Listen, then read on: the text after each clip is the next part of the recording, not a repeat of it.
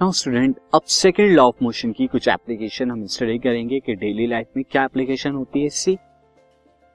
मैं यहाँ पर आपको कुछ एग्जांपल दूँगा तो application of this is application of Newton second law of motion now student as you can see in the animation यहाँ पर जो है कैचर कैच करता है और कैच करने के बाद अपना हैंड को पीछे की तरफ़ बैक लेके जाता है।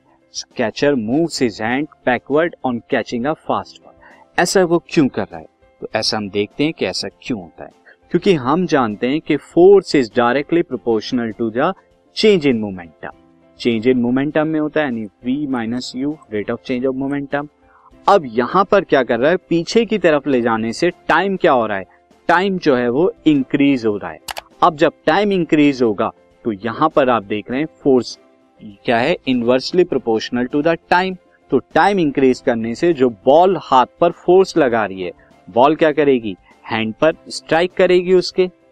This is the hand see this is the hand of striker जब बॉल यहाँ पर स्ट्राइक करेगी तो ज़्यादा फोर्स से अगर स्ट्राइक करती है तो इंजरी ज़्यादा होगी, चोट ज़्यादा लगेगी। तो इसीलिए वो पीछे ले जाकर अपने हाथ को टाइम को क्या करता है?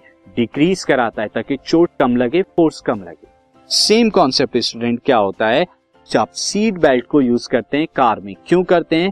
क्योंकि जब आप सडनली ब्रेक लगाएँगे सडनली ब्रेक लगाने से तो हमने देखा हमारी टेंडेंसी क्या होती है? मोशन में हम आगे की तरफ़ जाएँगे, आगे की तरफ़ मोशन करेंगे, और जब आगे की तरफ़ मोशन करेंगे तो जो सीट बेल्ट है, वो सीट बेल्ट हमारा टाइम जो है इंक्रीज करा देती है स्टॉप कराने से। तो यहाँ भी जो है चेंज इन मोमेंटम का कॉन्सेप्ट और अगर हम देखें, जब जंपर क्या करता है? जंप किस पे करता है? सैंड पे करता है। आप देख सकते हैं हाई जंपर जब सैंड पे करता है। सैंड पर करने से क्या होता है? ये अगर सैंड की लेयर है, जब वो इस पे जंप करेगा तो ये थोड़ा सा प्रेस हो जाती है नीचे की तरफ़।